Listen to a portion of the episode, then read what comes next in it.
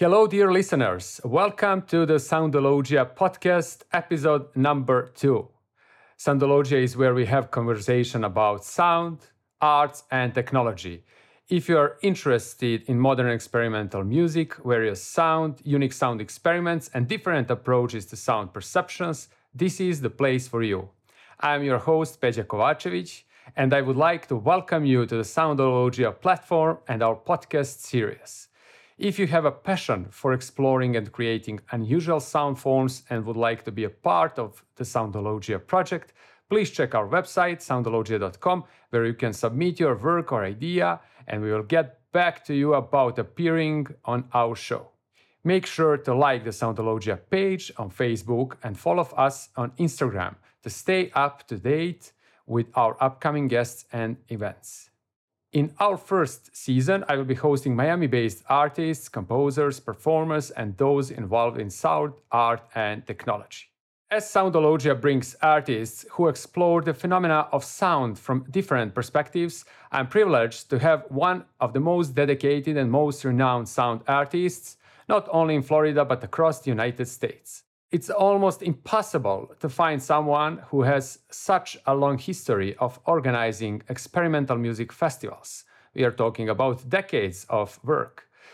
He has brought to Miami some of the biggest names, such as John Cage, Pauline Oliveros, Alvin Lucier, David Tudor, Morton Subotnick, Joseph Celli, Joan La Barbara, James Tenney, George Lewis, Christian Wolff, Meredith Monk, and many, many more.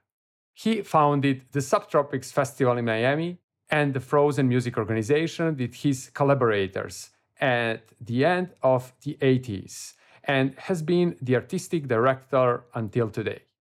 For the last 30 years, Subtropics has built an international reputation among artists and audiences as one of the most creative, consistent, long term projects and best produced experimental music and sound art festivals. This year, Subtropics celebrates its 25th birthday, so I couldn't help but bring Gustavo Matamoros here at Soundologia to wish his festival a happy birthday. Good morning, Gustavo, and happy birthday to you and your Subtropics festivals. Uh, may there be at least 25 more fantastic and successful years to come. Hello, how are you? Good. How are you, Peja? I'm doing well. Thank you for coming to be with us today. I'm happy to be here. Before we get started, Gustavo, I always like to ask our guests to give us a glimpse of their journeys. Uh, what brought you to experimental music and how did you get to where you are today? Uh, well, that uh, depending on how I answer that question, it could take the whole podcast. But I was born in Venezuela, and in Venezuela, people have to fight so many things. I will tell you one thing that may have played a role among so many. I, I remember my first class in uh, primary school, first grade. The teacher pulls out a map of Venezuela and a stick and points at it and says, Venezuela is an underdeveloped country on its way towards development. And I had barely learned how to read. So uh, that stuck with me. I mean, I can recite it right now verbatim. That's exactly the words she, she spoke. And I remember just, you know, having this thing where you say, oh, well, you know, so I guess our, our job is to develop, you know, to move forward. So if you fast forward now to, to today, I guess my quest has, you know, I came to the United States. I could have gone to Europe. I don't know what would have happened if I had gone there. But, but the idea of coming to the United States had to do with the fact that I always thought that the tradition of the United States was not so much one of the past, but one about forging a future. It's like about invention, about and for me, it was so much about imagination, but more about discovery. Mm-hmm. And to me, the, the world sort of speaks to us through sound, and I have a natural tendency towards think uh, somehow in, in sonic terms. I, I call it, you know, this is this is the sound mind, you know, the one that knows how to listen, you know. I think I can feel that Venezuelan spirit and uh, the force that drives you make things better. When did you start experimenting with the sound? Was it in Venezuela or later when you came to the United States? Well, early on, I had tools around the house. There was a piano, there was a guitar, there was radio. Something. Well, actually, the, the, the, one thing that I do remember very much is the, the shortwave radio. There was a shortwave radio at home. And uh, when friends would come to the house, my parents would want to entertain them. So I was too young. And so they would sit me right in front of the shortwave radio. And I would just basically, you know, start working with the knobs. Mm-hmm and you know we started discovering that this thing you know had sounds that were not necessarily the sounds i was expecting uh, and in trying to find stations or something or music. And and there was these other sounds that kind of were probably in that context it would be the mistakes. Uh, the incapacity of this radio to catch a radio signal caused this electronic sounding things to to happen. And I would spend hours in front of that radio just simply trying to find new sounds changing and, the frequency right? Yes uh, you know just traveling through the radio dial and find you know trying to you know ever so slightly move it so that I could find something.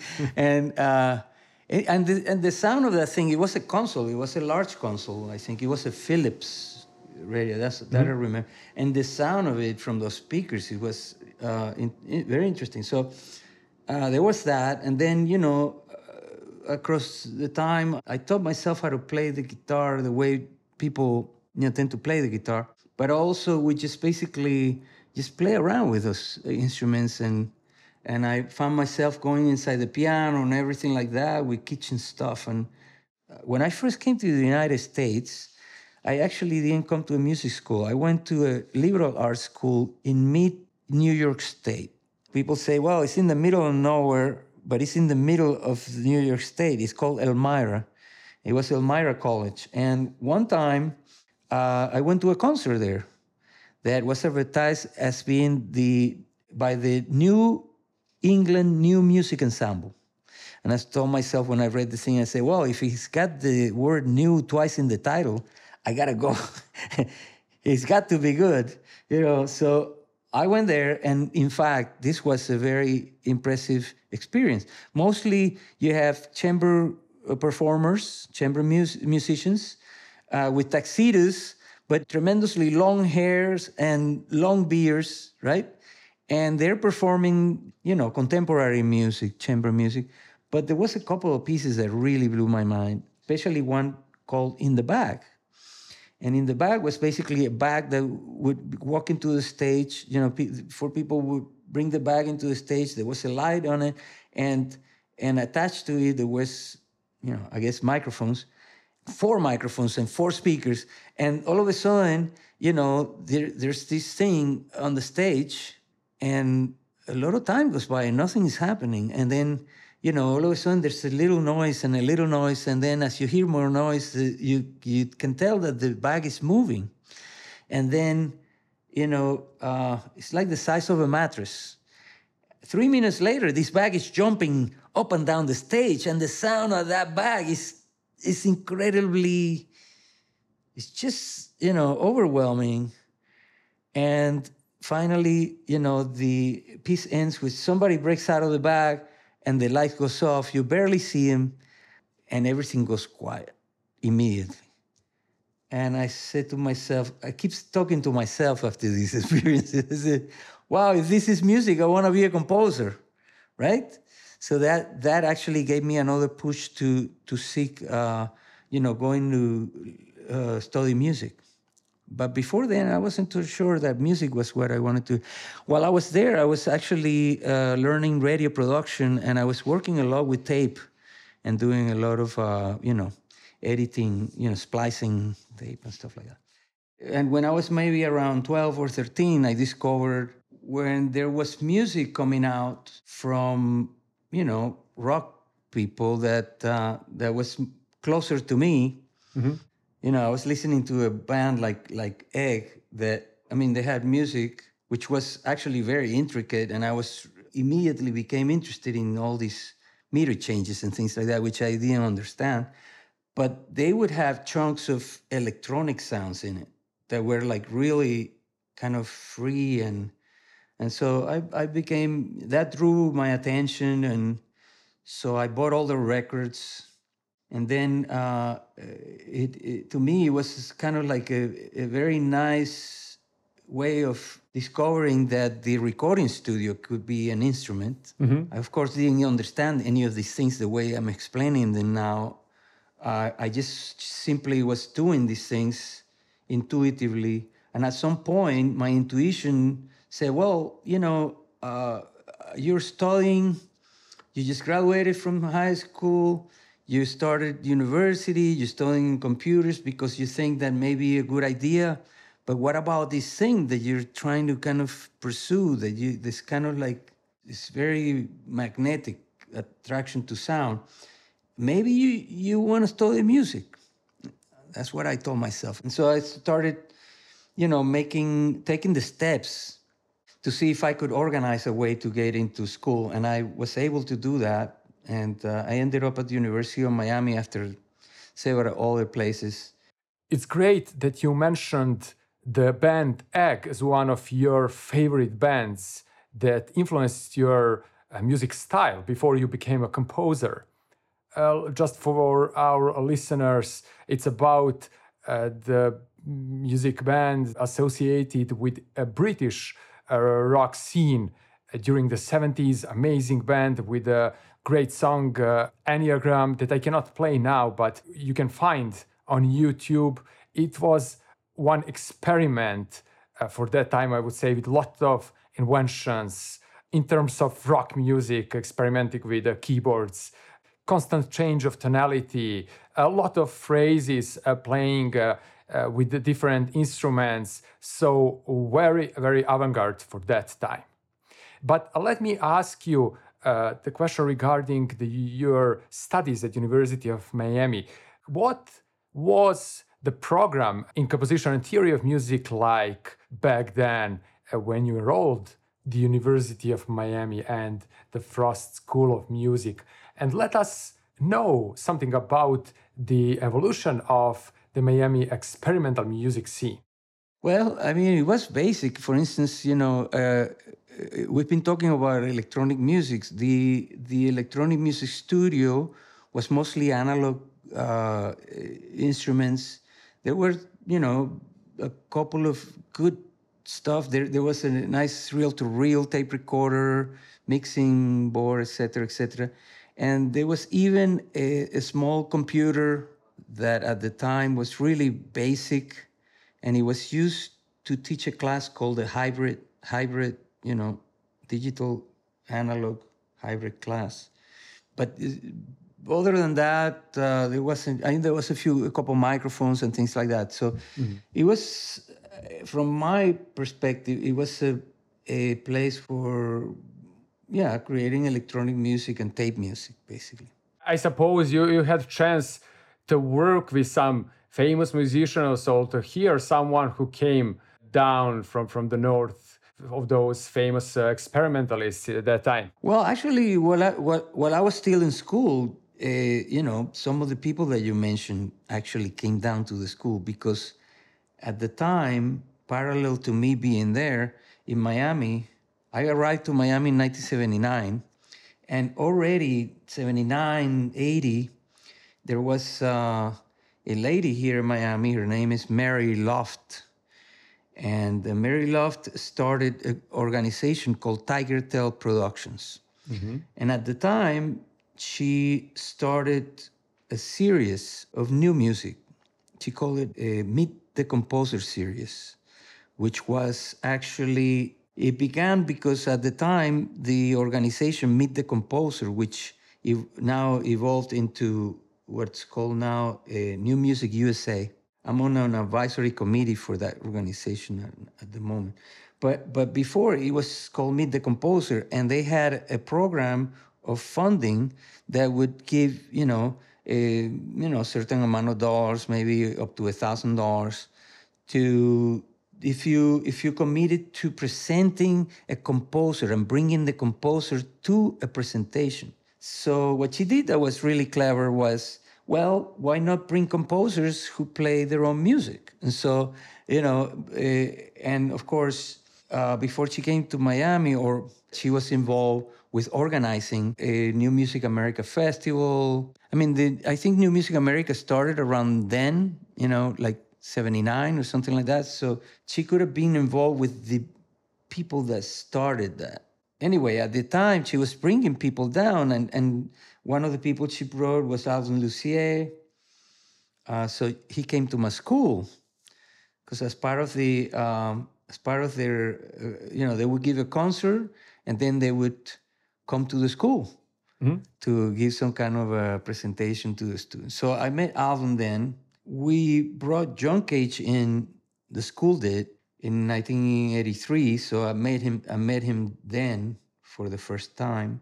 And uh, before that, Pauline Oliveros had come to uh, play a concert for Mary Luft as well, and several other people. And then there was a time when uh, there's an artist by the name of Russell Frehling, who's the first sound artist that I know born in Miami Beach. When Mary took uh, a leave of absence because she got a one of those uh, traveling grants, she was supposed to be out for about a year. Mm-hmm. So Russell took on over the the series and he was friends with all these people too. So we're talking about uh, Robert Ashley came, David Behrman, uh, David Tudor, while I was just basically coming out of school. And, and then a couple of years before we ourselves started thinking about organizing festival. You know, the idea for an organization was for at the University of Miami with some of the the people who were still you know, graduate students and students there. Gustavo, just to let our listeners know, uh, we are talking about the mid and late 80s. Yeah, now we're moving to late 80s. And so at first was just basically like a couple concerts from the University of Miami. Someone there was organizing two concerts a year of uh, basically people from the university at the main library downtown. So it was an effort to try to get the people, the music out of the university and to the community to have that experience. And then at some point, his name was Joseph Koikar. And then Joseph Koikar graduated and he was going to leave. And then Orlando Garcia basically, you know, said, "Sure, I'll, maybe I'll I'll keep that ball rolling, but you know, it would be nice to start an organization. So a bunch of people got together. That evolved into what became the South Florida Composers Alliance. At that moment, everybody was volunteer uh, and all that. And that Composers Alliance is main, you know, it, it had a mission, but but I think its main purpose for most of the people that were involved was to help them trampoline into a you know a career in in music, particularly a teaching position at university. So so as those you know as the organization started, maybe it, it was it took about a year, year and a half for that group to almost disintegrate because people who started to get jobs uh, or some actually uh, gave up on music unfortunately you know, mm-hmm. it's a it's a natural Darwinian, I guess, thing. But anyway, so there was four of us basically that remained, and of those four, three of them were people who wanted to continue pursuing this. Uh, uh, they already had jobs. Orlando already had uh, been hired at FIU, and a couple of the other people uh, took on jobs outside, away, and all that. And so at some point, you know, we realized that the organization was kind of like about to die. At the same time, I was working for the New Music America Festival, and Joseph Celli was in town, and I had been working with him for a couple years mm-hmm. and uh, doing different things. And uh, with him, we wrote. I, I said, "Well, let's write some grants." because I want to start a festival. And so we wrote some state grants, and he, he helped me do that. We wrote three grants, and we got a salary assistance grant and a festival grant, and then a general operational grant. And with that, we were able to establish a position in the organization. And because the other people were not really interested in working for the organization, given that they had interest in other kinds of jobs, I was the only one left. And I also felt like, wow, this is kind of like a blessing because, in a way, now uh, here's an infrastructure that can be utilized to, to, to experiment with the notion of what it means to be a composer in the community, which are ideas that, plant, that were planted already from the university when these people came over, you know, and show me their work and all this, and realizing that there were not university composers, there were community composers and somehow there was a life outside of the university that didn't depend on you teaching. Mm-hmm. And I didn't feel like I was necessarily that good. Well, I mean, I, I think I can teach fine, but it's not my calling. it's like, my calling is more, you know, the experiments and the thing. And and then so starting the festival was my idea and and I got the funding for it, and we, so so everybody uh, came together, and we, and, it, and, slowly, you know, it began to emerge from that seed, this festival mm-hmm. thing that now is becoming 25 this coming September. Uh, in 2009, we stopped doing it every year and we started jumping. Well, 2007, we started jumping made, made it a, a biennial. That's why it's been about 30 some years now, but it's only 25.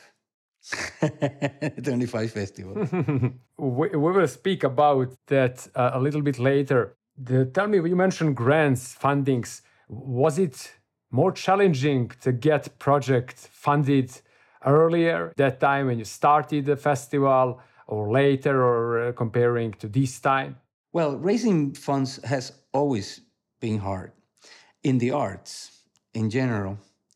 I think that the art budgets are never really adequate for the amount of, of organizations and artists who seek funding.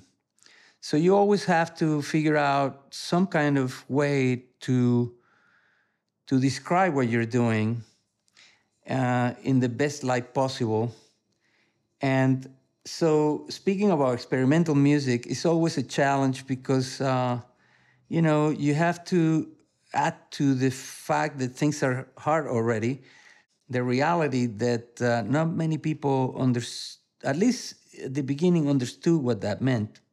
However, I found it easier earlier to convince people to the value of experimental music and sound art and all of these new ideas.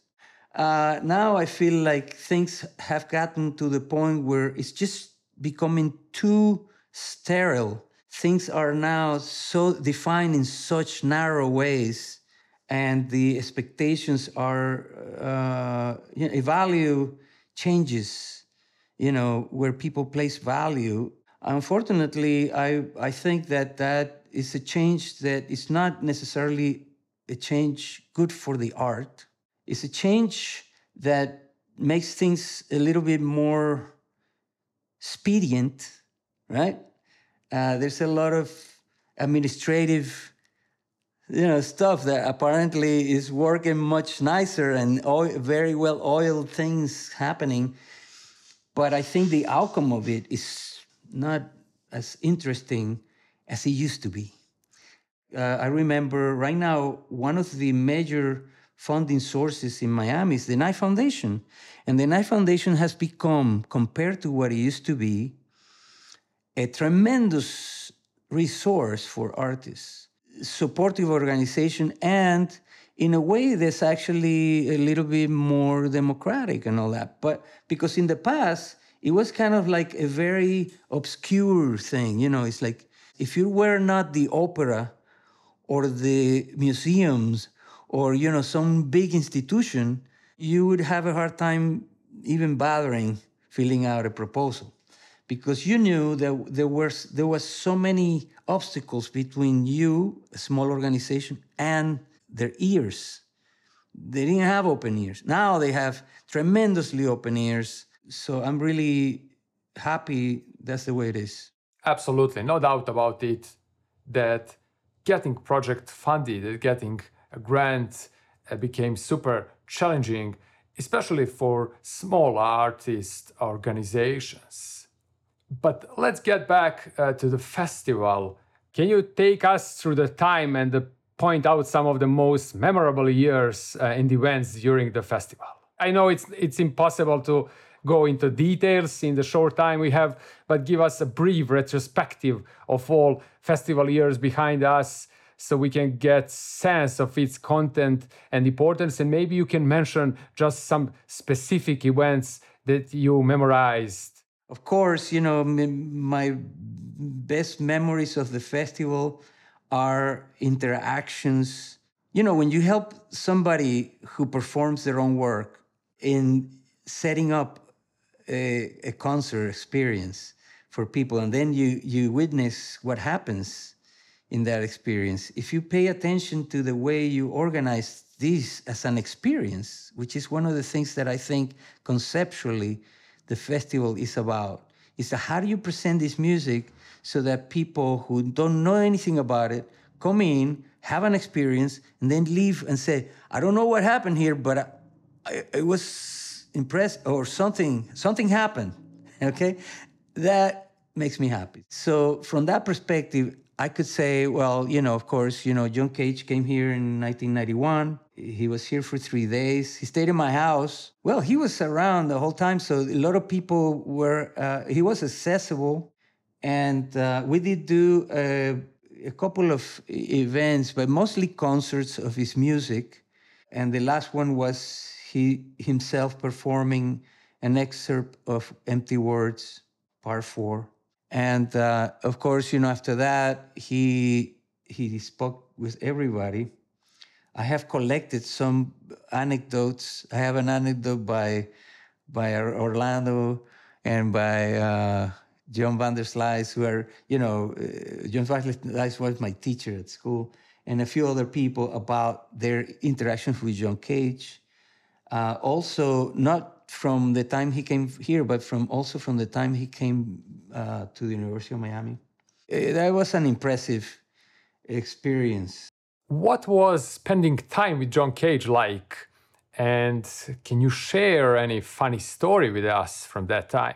Yes, I remember many. We, we recorded an interview, actually, he and I, because at the time I was making these pieces called portraits, and uh, or beginning to and uh, so I had done, I think the one, I had done maybe two by then, and the two were one for uh, Joseph Celli, which was the first one, I think, and the second one I did for this poet in town. His name was Bob Gregory. Uh, probably to me in my book the the best poet I have ever known because he was all about sound.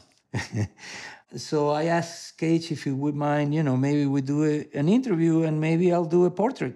And so we did this interview, and uh, and then later on I started a radio uh, project. It wasn't a radio show, but it was a radio project. Uh, you know, if you, uh, I wanted to produce a series that could be at some point just played on the radio. You know, pre-produced and played on the radio. So uh, it was called uh, Fish Tank, and uh, and so I started producing from these interviews that I originally recorded for the portraits. I started producing some some little pieces, you know, uh, from those interviews, and I did end up doing a portrait for John Cage a year after he died. Uh, that was done in Venezuela. Actually, is for string orchestra and tape and that was premiered there. The year after, George Lewis came over for a week residency, and we spent a lot, lot of time together. Uh, again, the same thing, trying to figure out. Uh, he he did a lot of collaborative things, so we we try to organize a few musicians to work with him, etc., etc. He was playing the trombone at the time, and his major piece was the Voyager piece, and so we we featured that.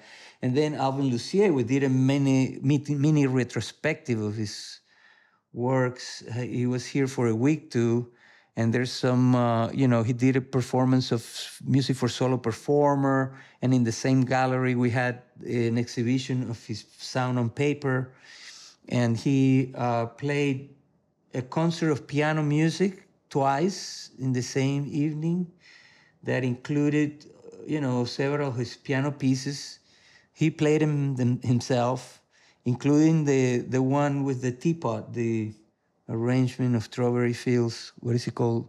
Nothing is real. I think is called the piece. Um, and then uh, and he made a new installation that we presented at the museum, uh, Miami Art Museum, uh, for piano and car alarm system. Uh, that was a, a, that was an interesting piece. Uh, uh, so and, and then David Tudor came that year too, and so these were all uh, about David. I have nice memories, even though we didn't spend as much time together. But uh, Eh, he came because Russell was also involved, you know. So you know he he committed to picking him up at the airport, and on the way to the, he says, "Well, I need like." six hours to set up. And so, okay, great. So we were there in the morning, you know, and he wanted to stop at the liquor store on the way there and, and so on. So, you know, it was a tremendous production with David. I mean, these are what I remember most about this is the the people and their quality, the kind of human being these people are. You know, I think that the, really my motivation for doing this is this I, I think of these people as my family, you know, even though some of them were not that close. Uh, we're not that close, perhaps because of geography, but you know, every time we come together, the conversations are of a kind where we feel connected deeply, and this connection, which has to do with the notion of what experimental music is and all this, really reveals that you know sort of like a, a way of being that doesn't require so much uh, regulations and things like that. You know, that if people just simply behave in an adult manner and concentrated on, it, things that, you know, could be the things that people really are looking for. So the work that I do is so much uh, informs the way I live. In other words, it's one and the same thing. It's like I do experiments in sound in order to learn how to live. And so I embrace them in my life in order to understand what's the next thing that I need to experiment on, that kind of thing. Interesting philosophy. I like it.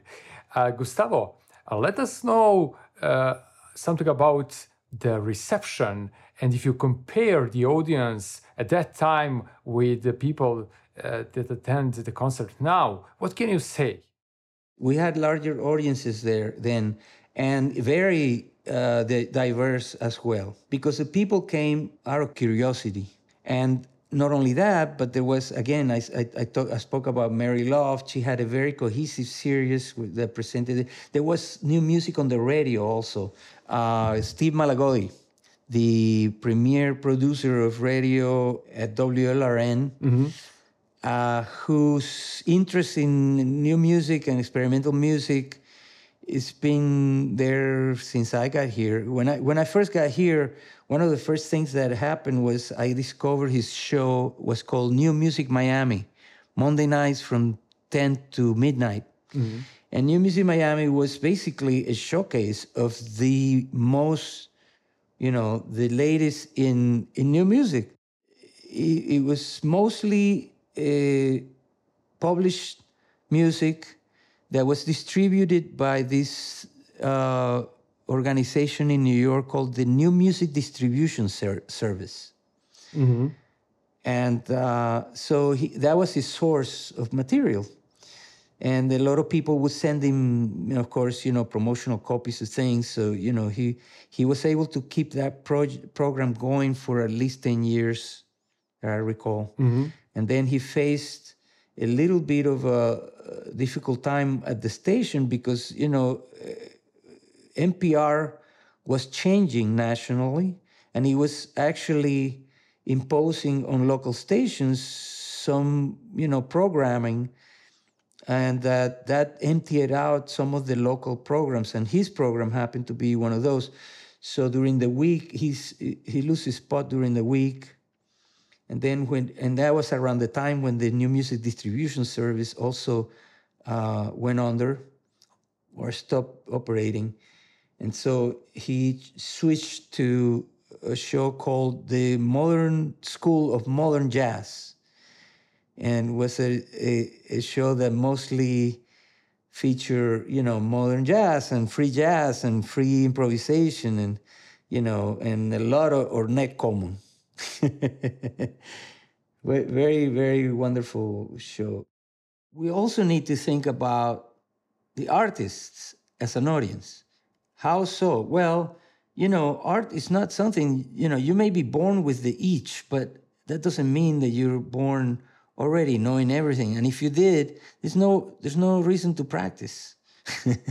there's no reason to to make art. So what I mean is that there's an audience that is very important to the festival, given that experimental music is not about a finished product. If we think about experimentalism on the basis of, say, research and development, which is an idea that's that most people have a relationship with.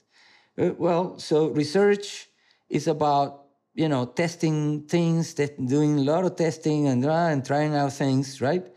And sometimes discovering things that are tremendously good and important in some kind of future, but not until the development people develop product for people to consume that that people begin to have an experience of it. So it's with the experience that people learn to consume. It's not before.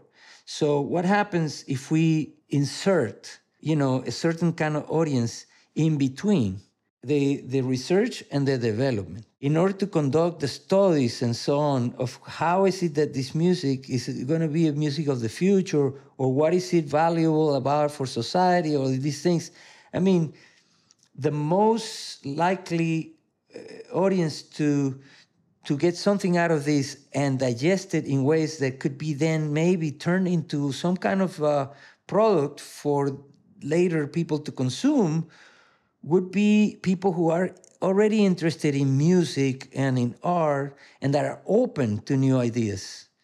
And then they could they could you know i don't know what the new ideas necessarily are and i'm not necessarily getting behind any particular one idea but i can recognize somebody that's working on something really interesting and i want to present that. Why? Because that may become the inspiration for someone else to do something that then becomes the other thing so I think that you know when you are engaged in some kind of research, you need an audience that that is open to discovering, you know, the benefits of things, and you also need what I call accomplices, you know, people that are going to push you or encourage you to keep doing what you're doing.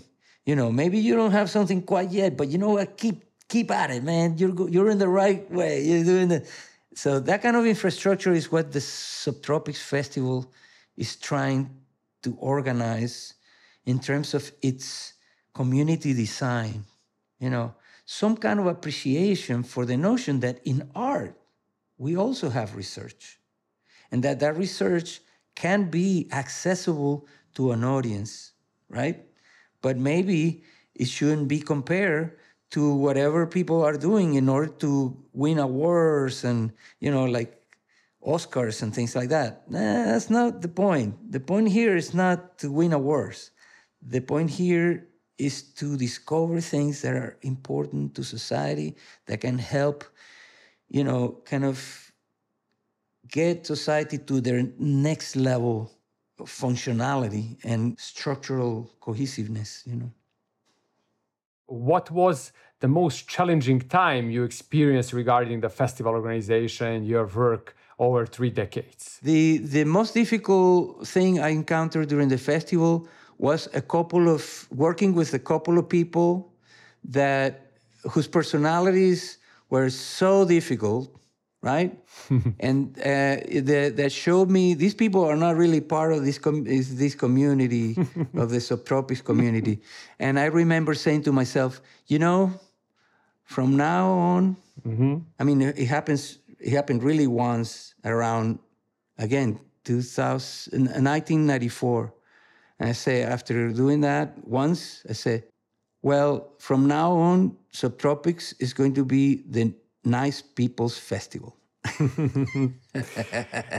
I understand absolutely. Yeah, putting a lot of efforts and enthusiasm in something that is not so popular and lucrative, and it should be really appreciated. Yeah, you know what?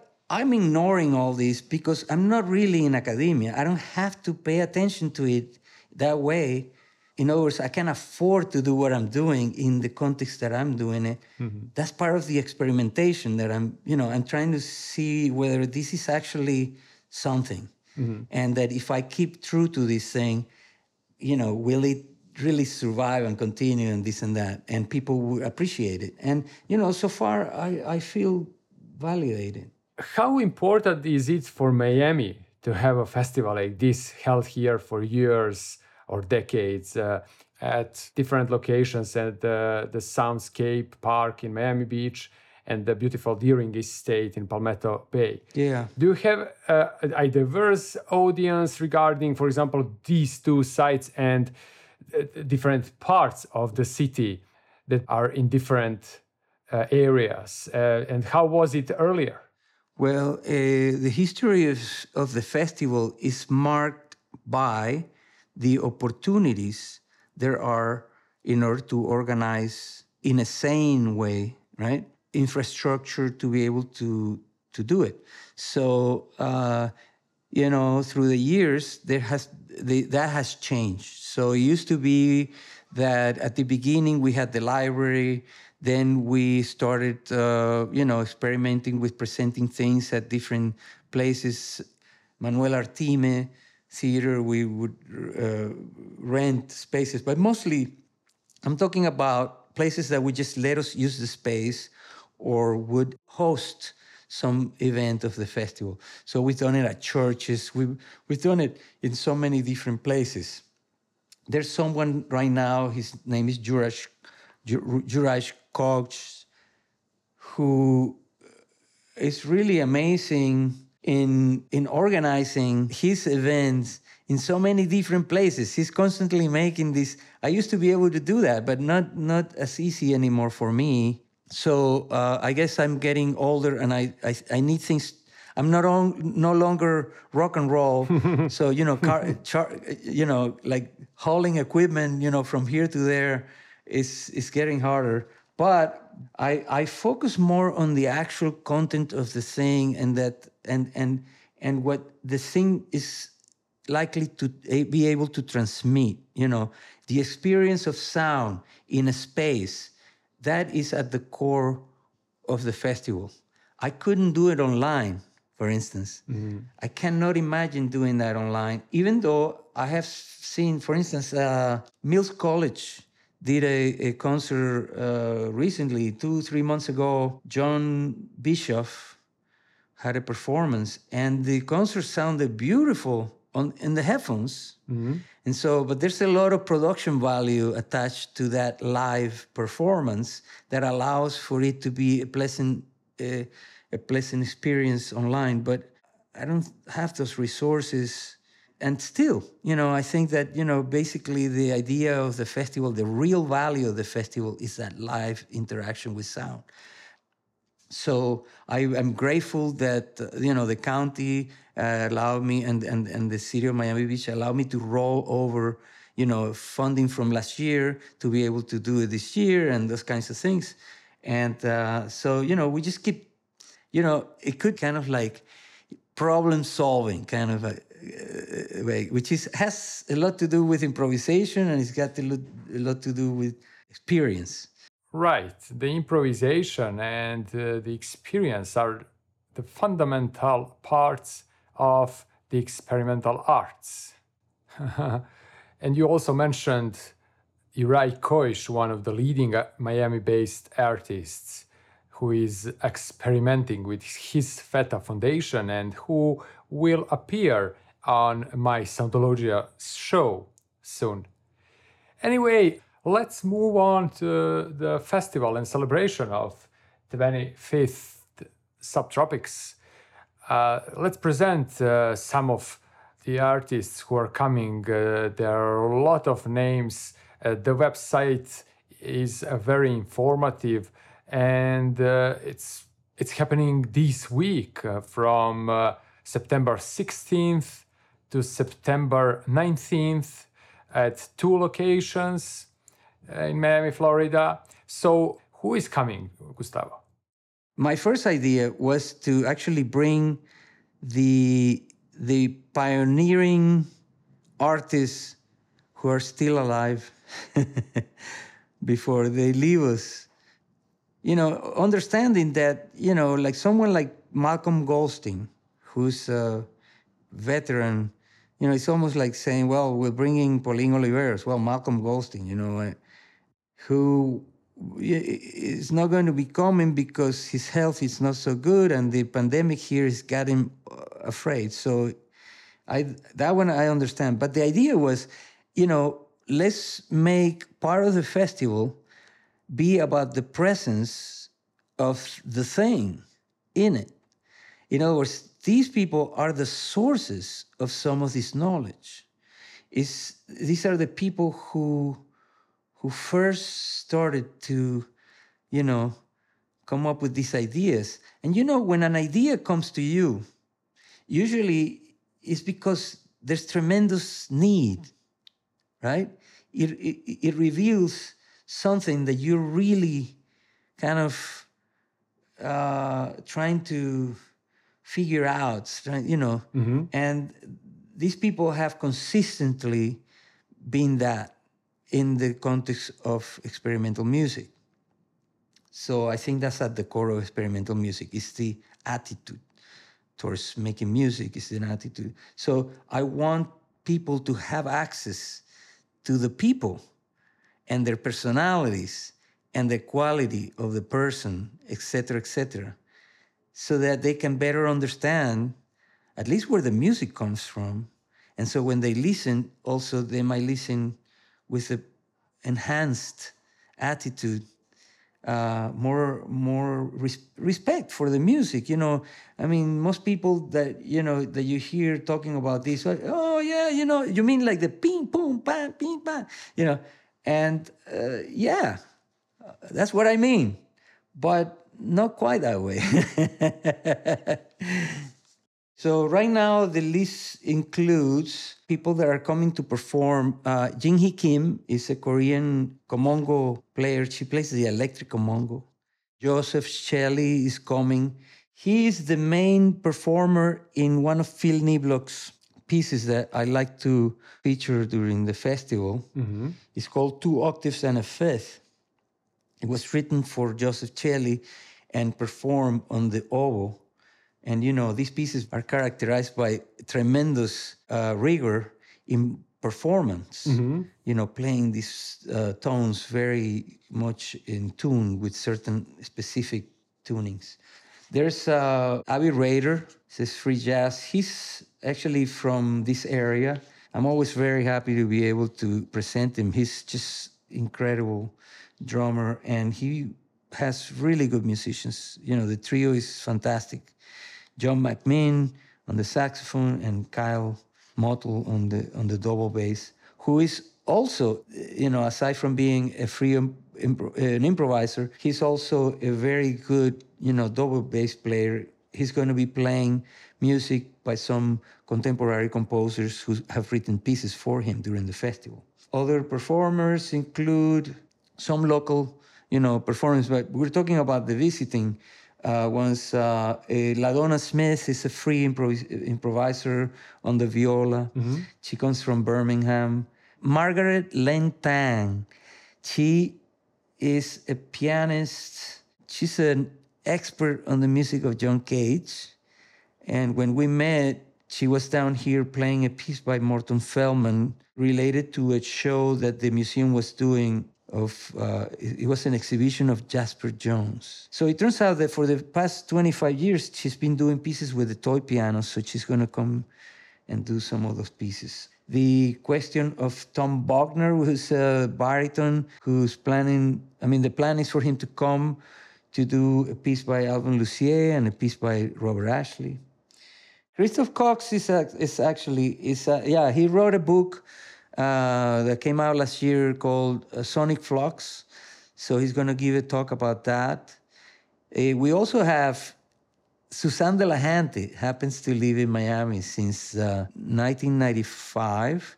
She, in her earlier career, you know, in the 70s, he, she was uh, one of the first people to curate a sound show.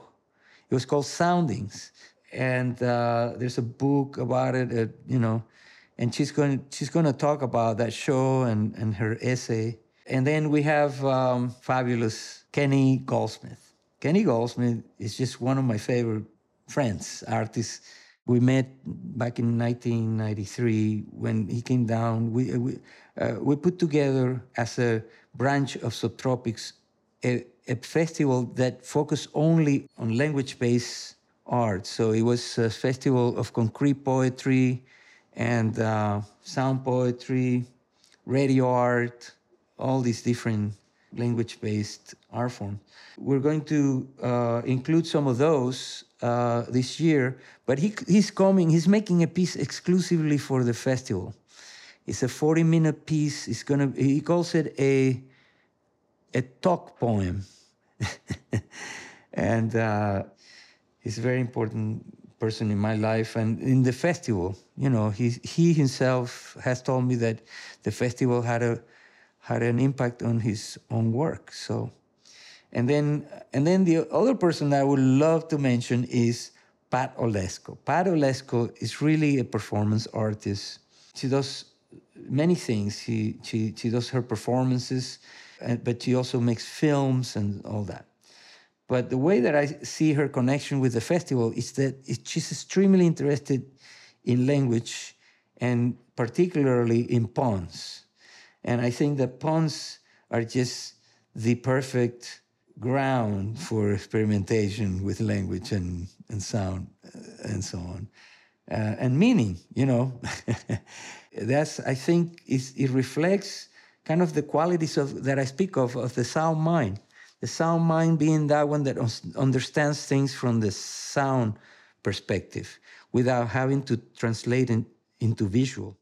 You can find more information uh, about the festival and all artists who are coming on the subtropics.org. That's the website, and the link is also posted in the description of this episode. Gustavo decided to make some of our listeners happy today, so he brought some tickets for the upcoming festival. Check our Instagram profile for more information and how to get tickets for some of the upcoming shows. It's also important to say that the festival will pay tribute to some of the big names in the experimental art world and uh, friends of subtropic festivals such as Sam Ashley, Carl Santos, John Cage, Paulina Oliveros, Bob Gregory. The festival will get the support from local Miami-based artists. Let's mention just Frank Falestra, Fran Falestra. Yeah, Fran Falestra is the force behind the International Noise Festival. And so he's it's a different kind of festival, but we really for years we've been appreciating each other's, you know, contributions to the community. So he's a really amazing person. Um, eh, there's also Kyle Motl. There's some uh, artists coming from Tampa this time.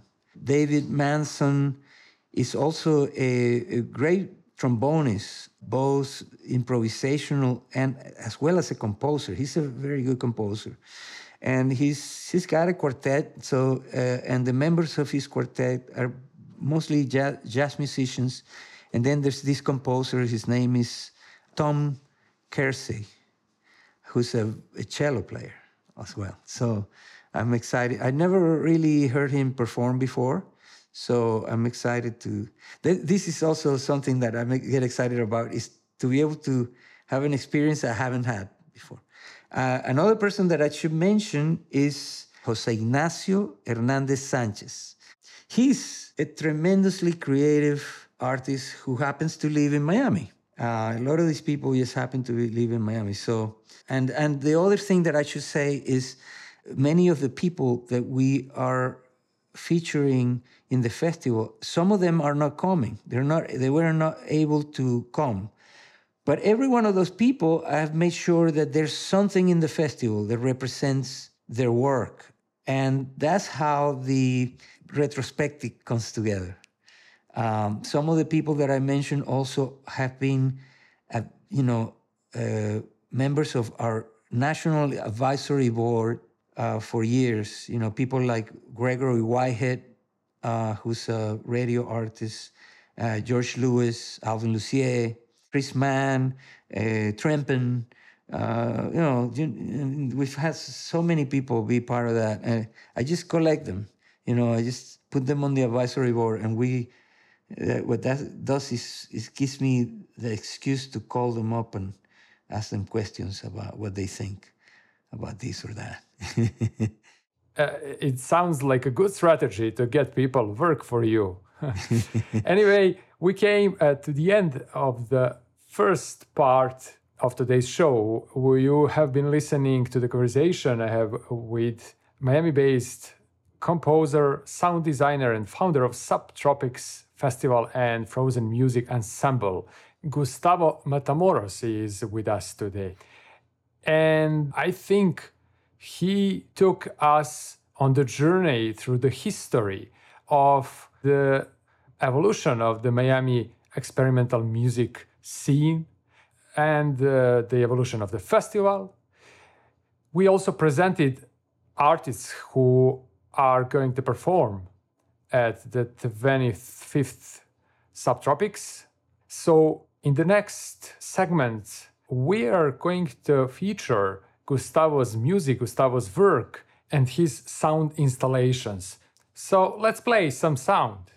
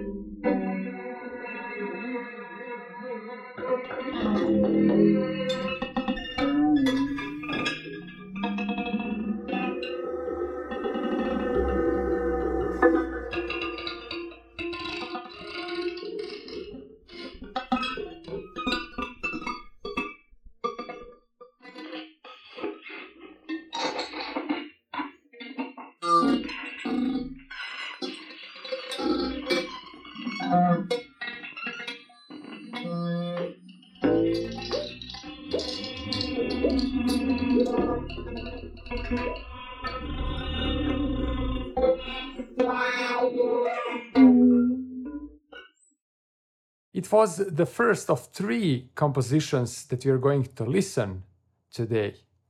Small Sounds is the part of a bigger collection, a bigger series.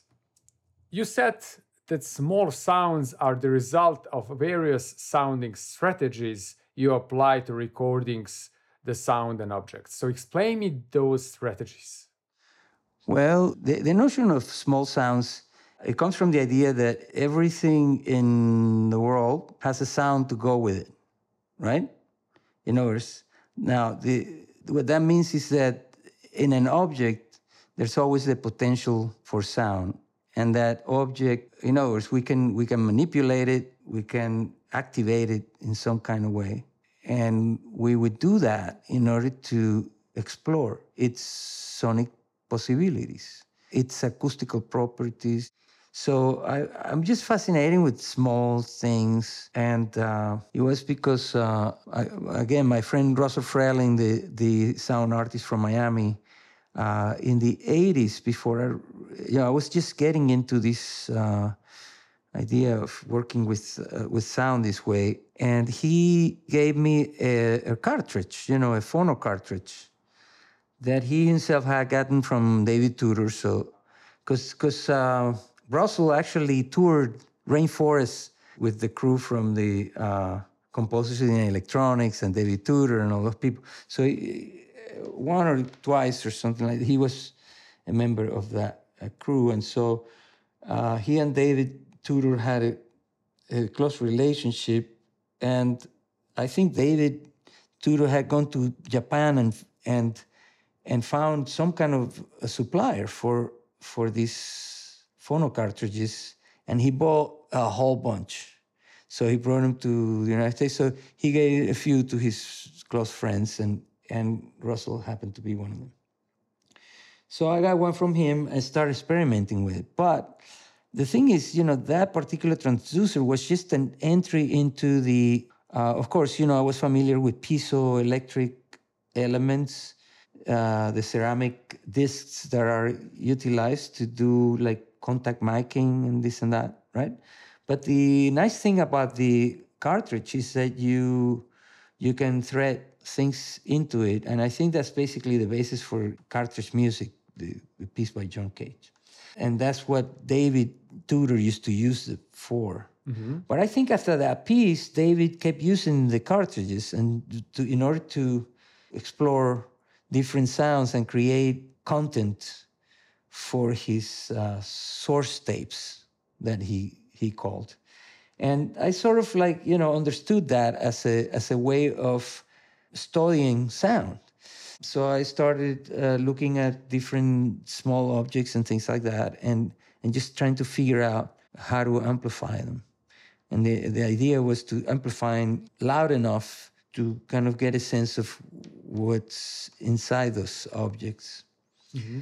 You know, it's almost like uh, this. It's the same idea of cartridge music. If you just use the cartridge, but you know, if you have other amplifying means, then you're doing the same thing. Uh, and I think sometimes with Cage, you know, you had this tendency of him naming pieces. You know, like guitar piece. You know, mm-hmm. you know, it's a lot of guitar pieces by a lot of composers, but there's only one cartridge music, and uh, that's by Cage. exactly. But the but the the name is the name of an instrument rather than the name of a piece. Uh, I mean, it's also the name of a piece, but mm-hmm. so. But what I do with the instrument is not necessarily what Cage wrote in his score to do. So, and then, you know, then I met David Dunn, who's, aside from being a composer, he's a bioacoustician, and he has several designs for transducers.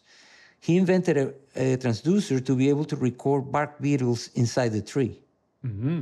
So it, it's basically a device. What he did was he took a, a meat thermometer and gathered it, and then he rigged it with a piezoelectric element, and then attached it to a cable and hooked it up to an amplifier. And uh, this thing is amazing at capturing the sound of bark beetles in the trees. And as a matter of fact, scientists that, that study the bark beetles, especially because of the problem uh, up in the Rocky Mountains right now, there's an invasion of bark beetles. Um, they had never heard the sounds that David was recording. he put out a CD with the sounds, and the scientists were listening to this, and he said, "We never heard these sounds before." And he said, and so they started asking him what, what kind of microphone he's using, and he started making microphones for the scientists to use. And then, you know, and then quickly, you know, he started collaborating with them. And one thing that they uh, that they found out was that the beetles didn't make those sounds in the lab. They only made them out in the wild, in the actual trees. So meaning that these the bark beetles have a tremendously complex a sound plays a complex role in their sociological interaction. And so David, based on that, came up with an idea for a device that would maybe help mitigate that. He has a patent for this device in collaboration with the university. And uh, the thing is very effective. It's basically, it drives the these insects out of the tree. They go crazy. they just go, they go crazy and leave the tree. So those are small sounds too. So I say, oh, I found a, a king, you know, soul here working with small sounds, the, the bark beetle sounds, and he has recordings of bark beetles and and of ants in their nests, mm. and they're really gorgeous, amazing recordings. So I would consider those to be small sounds too, except you know I didn't record those. David recorded them, and so so small sounds really an exploration of a world that needs some kind of a microscope, uh, auditorily speaking, that will allow you to examine the sound characteristics of a particular thing that's small. And so, and so what I do is I collect in my studio, like a, like an artist in the studio, they put together materials and then they make paintings with those materials and things like that or whatever. By putting together little pieces, I do that. I collect different sounds, different things, do different gestures, try different ways of extracting sound from different things, and then um, and then I make pieces with those sounds, and I call those small sounds pieces.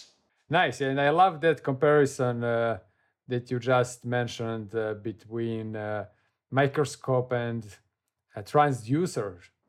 Actually, th- th- th- just for our listeners, uh, Gustavo used different transducers to capture uh, uh, these small sounds. How it calls uh, sound transducers. That's practically a device as a that is- that is the converter that convert a sound signal into electronical signal or electronical signal into sound signal, so or vice versa. Yeah. And that's that's a great experiment, really.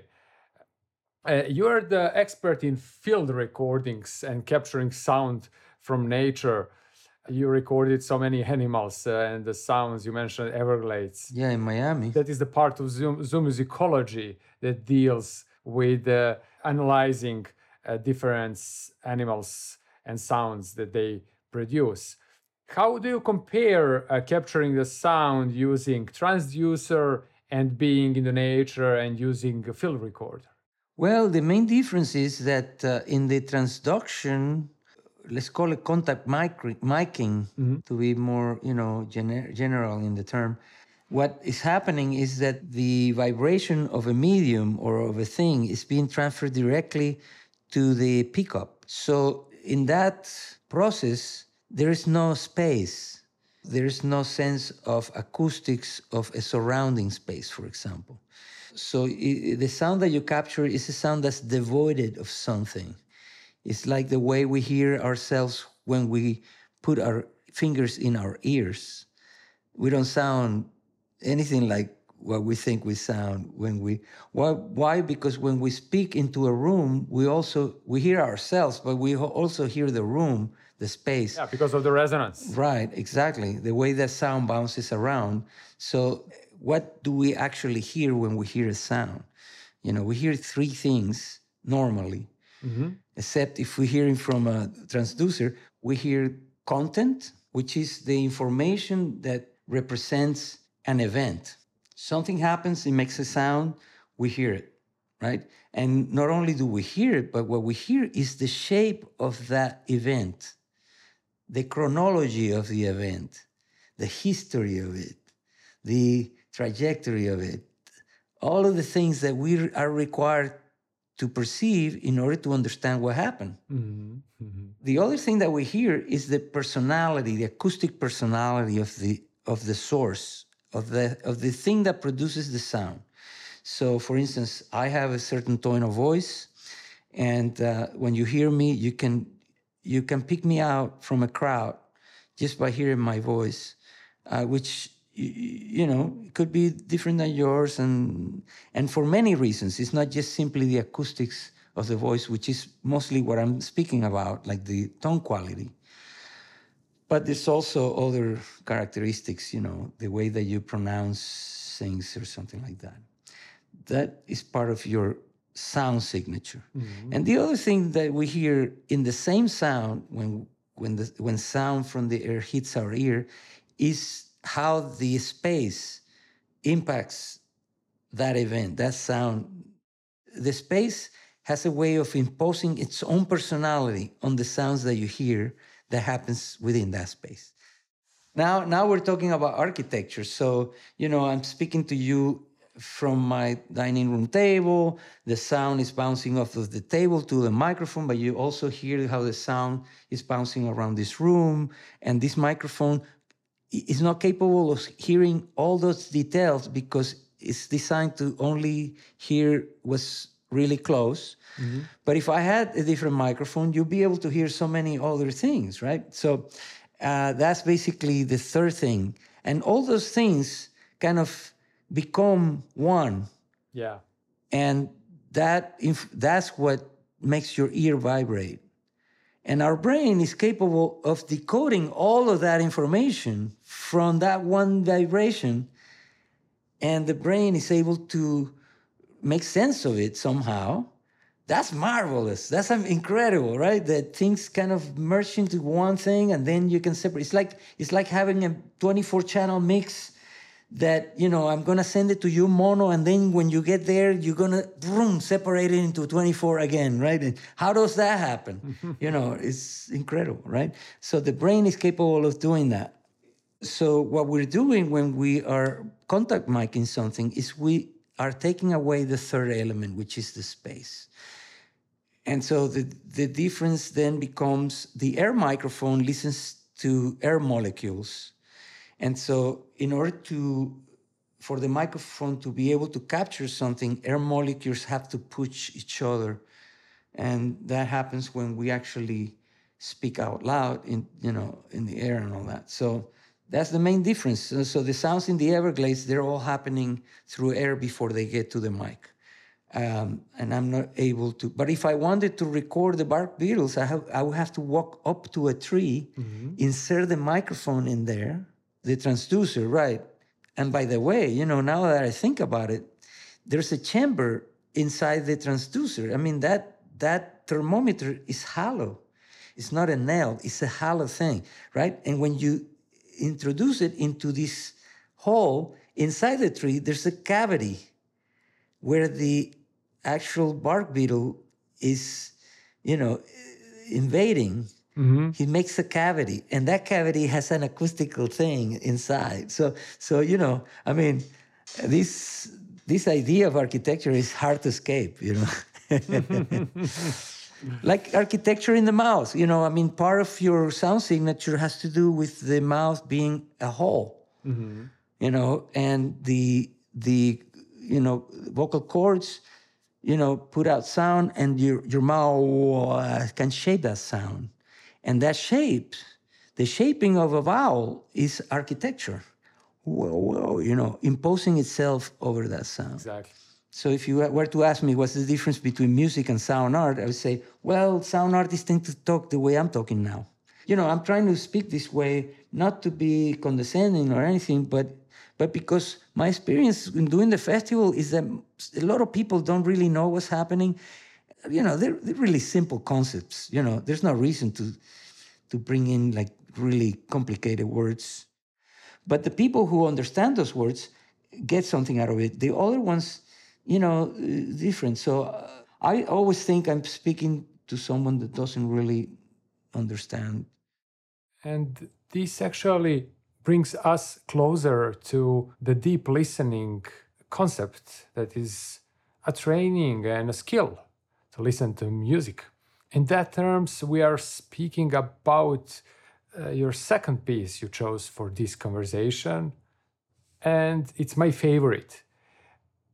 The name of the composition is 85 Audible Moments. Those are small sounds that you uh, found and collected and prepared for one ceremony. Yes. The piece uh, supposed to be uh, one of 85 compositions performed at Paulina Oliveros's 85th birthday event. Uh, the composition was commissioned by Ione Lewis, Paulina's spouse. But unfortunately, the event was cancelled. It didn't happen because Paulina passed uh, away before it. So let me first ask you to recall the memory from that time and your feelings being one of the composers to compose for that purpose. Oh well, well. First of all, yes, we, you know, when when the project got started, it was supposed to be a secret, right? Because, you know, Ione wanted to set it up as a surprise for Pauline. So Pauline had no idea this was going on. You know, the fact is that the event, in the end, did happen. It's just that she wasn't there. she died um, before the event happened, unfortunately for for, for everybody. But. Um, well, actually, I remember that when I got the message, if I wanted to be one of these composers, I, I didn't know, I didn't know how to handle it. I didn't know what to do. But uh, it, it turns out that I've been working this way for for many years, and uh, especially I started doing these. I call them sound melodies and the reason why I call them sound melodies is because these are sequences of sound events. You know, a melody is made up of single tones uh, that are, you know, often different from one another. They're each of these tones usually, you know, will have a certain rhythmic or, or duration, right? And the duration, you know, so so a melody is just something that you can sing or whistle uh, you know, you know, uh, something like that would be a melody.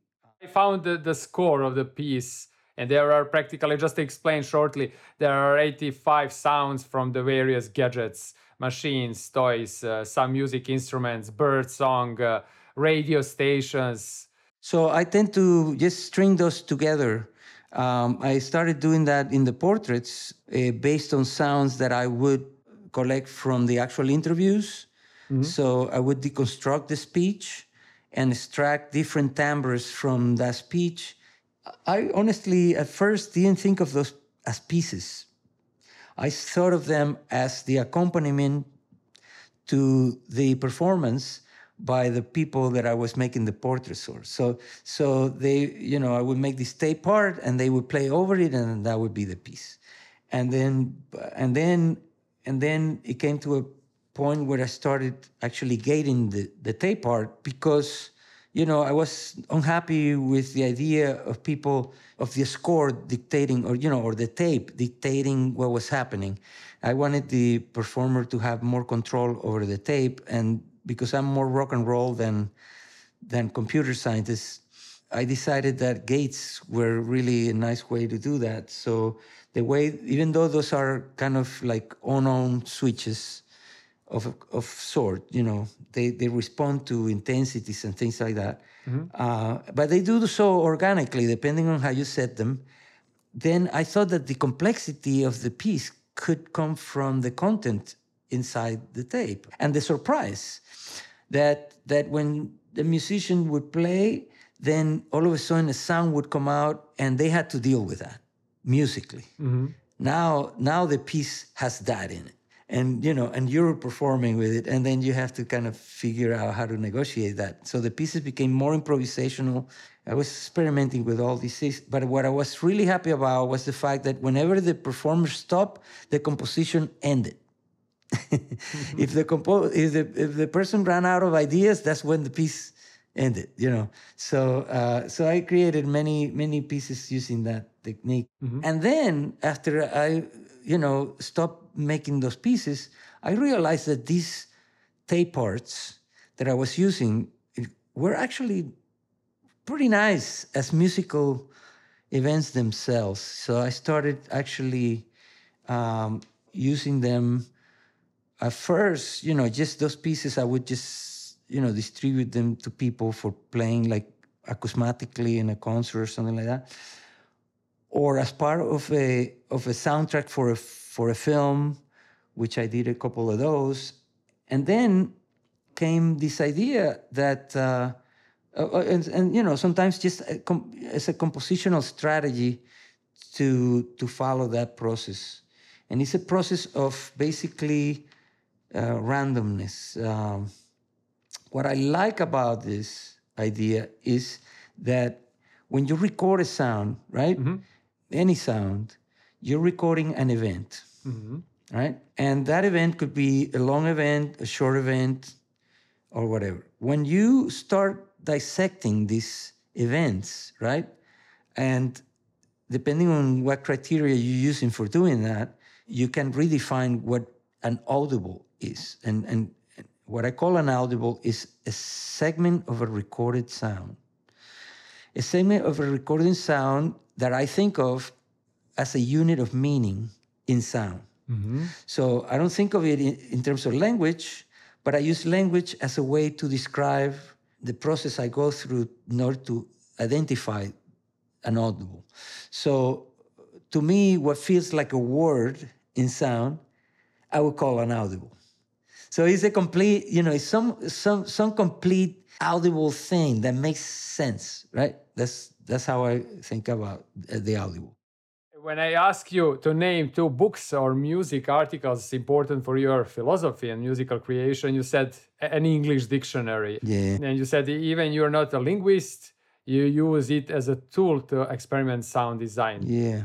You call these audibles segments of recorded audio representing a complete sound gesture, occurrence, or event. Tell me more about it. Okay, so uh, what is a complete thing? So, for instance, then then one name worth bringing up is this name Bob Gregory. He's a sound poet from from early years. The the second sound portrait I did for him, and his poetry was very much constructed. The way that he wrote poetry was by collecting sentences and things that he loved. He just, you know, that he responded to. Um, and he would just basically write that particular segment of the thing that he found that spoke to him and leave out everything else. So, so, and I think he wrote things uh, to add to that and subtract. Uh, in other words, he didn't just, you know, um, do as I do, which I, I don't really put anything other than these audibles. But in his case, you know, he he actually, you know, wrote uh, poetry. These are really fantastic. Uh, what what inspired me about about his writing is is the imagery. Mm-hmm. So when when he's speaking these texts, I mean, your mind is like trying to picture every this every one of these things that he's that he's talking about.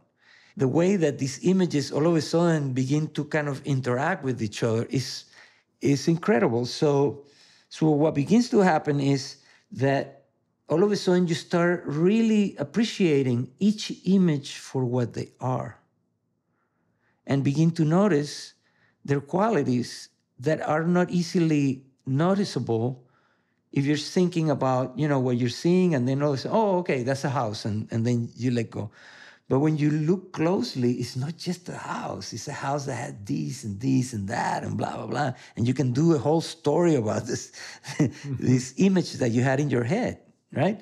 And he managed to evoke that with a simple two three words. So i sort of feel like what happens in these um, audible sequences or, or sound melodies is that by placing a contrasting event after another, after another, after another, sometimes there's a collaboration between memory and the experience and the instant that you, you know, and the next instant that's coming, and all this stuff begins to build a very complex set of relationships uh, where you start noticing, you know, differences in space between one sound and the other, differences in timbre, differences in frequency, in amplitude, in content, in acoustical personality, all these things that I describe being uh,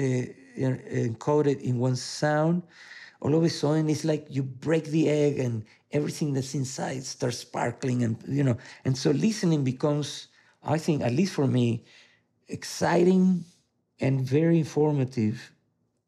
So at the end of this i don't know what i heard you know for the most part but i feel like i understand something you know that's and that's my goal with these uh, pieces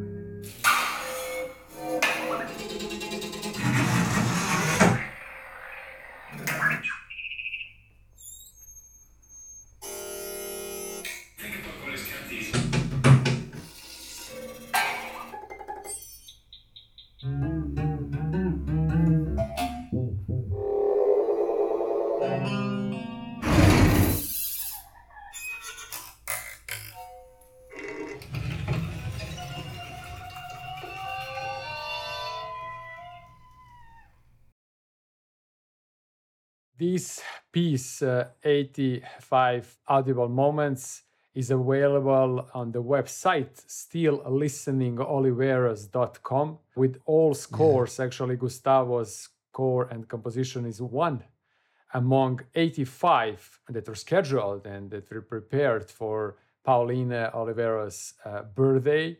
Even uh, it didn't happen, we all feel that actually we celebrated that moment uh, yeah. checking and listening this piece thanks to Ione yeah. who organized everything. By the way, uh, Ione uh, and I had the correspondence uh, five years ago oh, cool. when I when nice. I published when I prepared uh, my paper to present uh, in Wrocław, uh, Poland, at one international student conference. I contacted her to get the permission to use Paulina's photos and uh, she uh, was uh, so generous she replied immediately and she provided me all photos to put in the book mm, yeah if she's listening yeah. to this show now we really appreciate it a lot of that she uh, did uh, for this community and for this specific event. Yes. Let's touch upon uh, the third, the last piece, uh, coincidence. Okay. Uh, that's about uh, resonance and architecture. Yes. That was created for the exhibition New York, Miami 2010. That is the work you do with architecture. You combine sound and architecture. We actually discussed uh, the piece uh, before the show. I asked you a couple of things where actually the elevator was located that you did. Yeah, yeah. Tell me something more about it, and we can hear the piece after your story. Sure. So when when I was invited to do a piece for this exhibition, somehow the the curator immediately brought me to this space, which is the space right in front of the elevator. It's already not necessarily typically part of the exhibition space, but it's a part of the building that he thought, well, at least it's kind of protected. It's like a little room where I could do a sound piece and not necessarily feel like uh, resemblance of intimacy. So I was grateful because you know it, it became a perfect space for me, but I'm not sure it was for the same reason.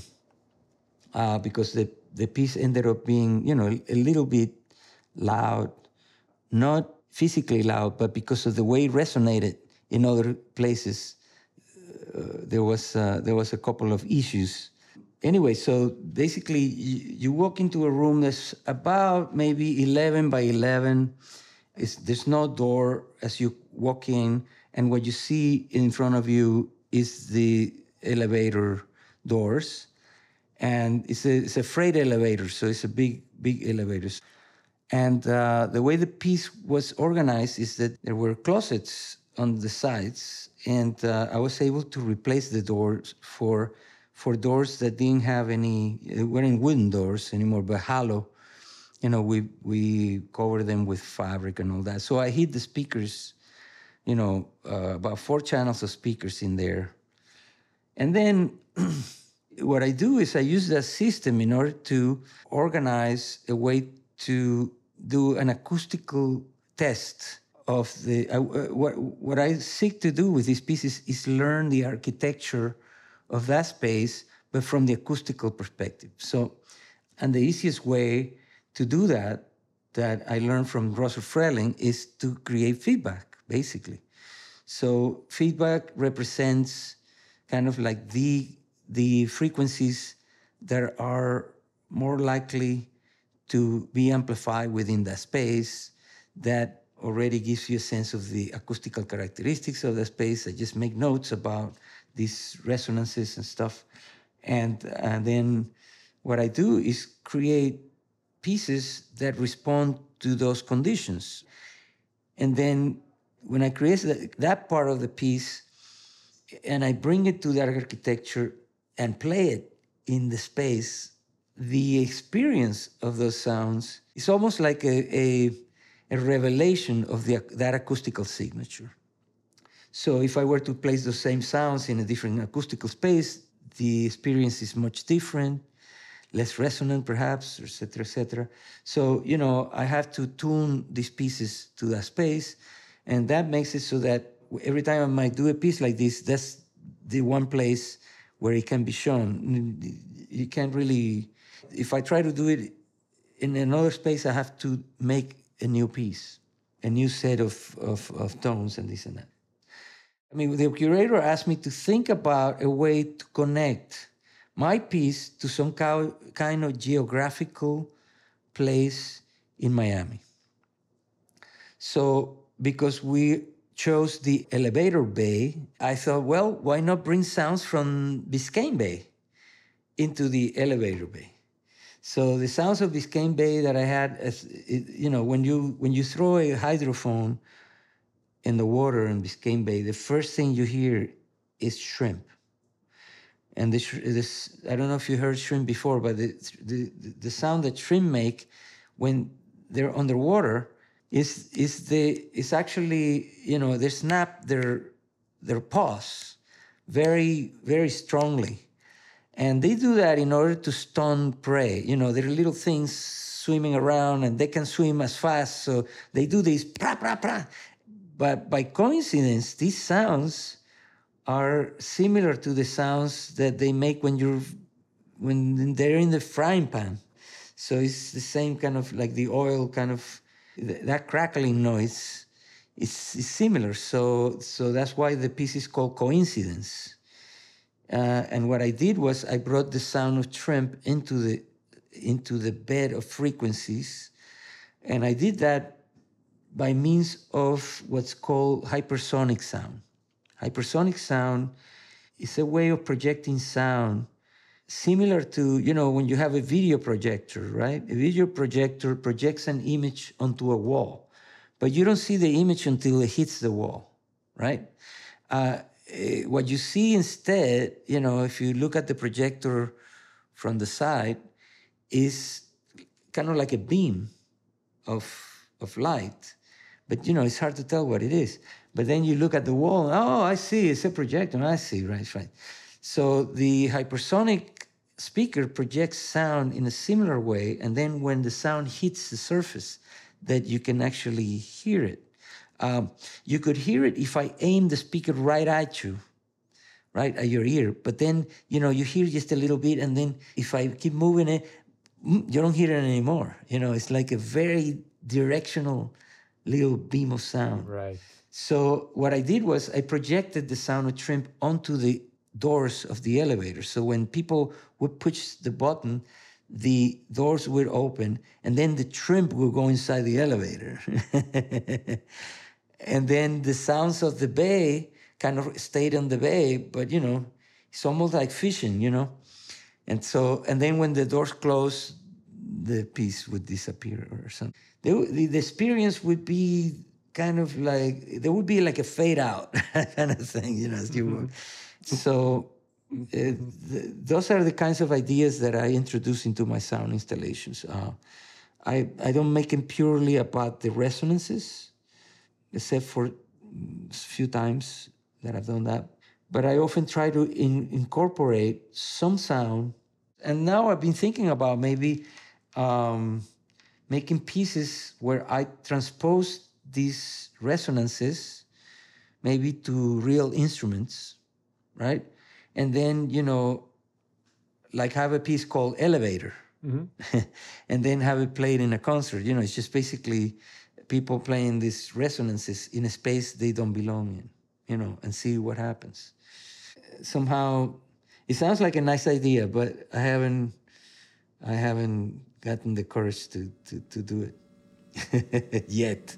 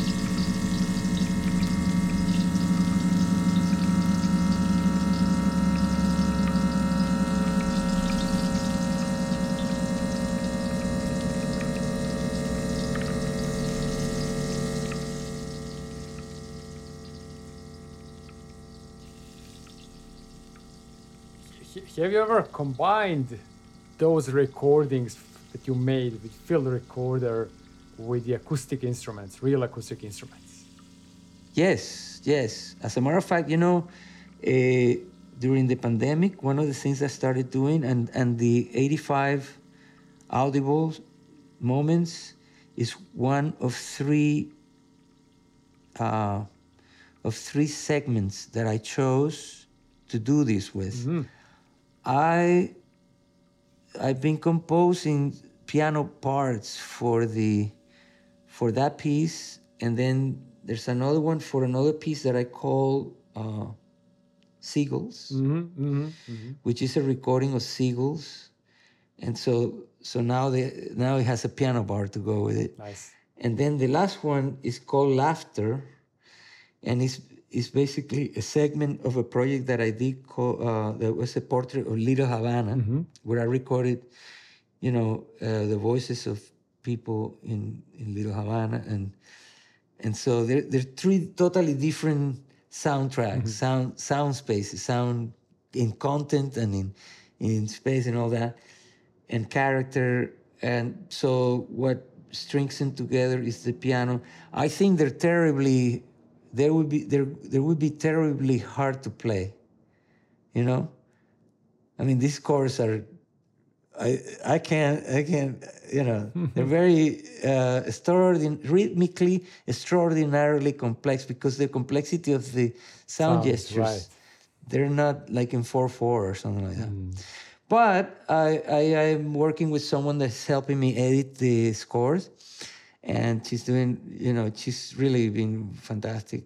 Maybe after the festival I finish that project and uh, and then I'll be kind of you know sending it to pianist friends see if if this is actually a possible project to, to do. But that would be interesting. You know, I'd be I'd be really interested to hear that. It's not again. It's, it's like coming back to the days where I w- used to write the score and and the electronic part, and people had to do exactly that. Um, so I'm I'm not sure how I feel about it after all this, but it's you know. It's Yeah. a way to revisit all that stuff and see how what, happens. Actually, that is the transposition from one medium that is recording medium, digital medium, into the space of acoustic instruments, exactly. such as piano. Yeah, really nice. So, Gustavo, who is Gustavo Matamoros when he's not a sound artist? Good question. well, look, uh, to be honest with you, I don't, I don't necessarily play that much sound in in the house. Uh, once in a while, I do, but that's because I I haven't taken the proper time to kind of tune my sound system so that I like when the music is coming out. But when the World Cup, uh, you know, comes, everything stops. Amazing. Unfortunately, we came to the end of today's show. You have been listening to the conversation with Miami based composer, event and festival organizer, and educator Gustavo Matamoros, a person without whom Miami's musical life and its experimental art and sound scene would be much more reduced and neglected. Thank you, Gustavo. Thank you so much for having such a big passion for experimental art and sound and for taking care of the Miami underground cultural scene for so many years. Also, thank you for being with us today. and and to you for inviting me and and and uh, I wish you great success with this uh, project and this is a great way to do it thank you very much I'm sure my listeners enjoyed this conversation and got much broader sense of the Subtropics Festival and music scene in- Miami. For more information about the festival and Gustavo's work and his streaming channels, check all links in the description. To find more about Soundologia and to hear more about our guests and listen to previous shows, please visit us at soundologia.com. Also, do not forget to like our Facebook page and follow us on Instagram. I'm your host, Peja Kovacevic, and if you have any comments or recommendations, do not hesitate to write to us. Have a great day and see you in two weeks.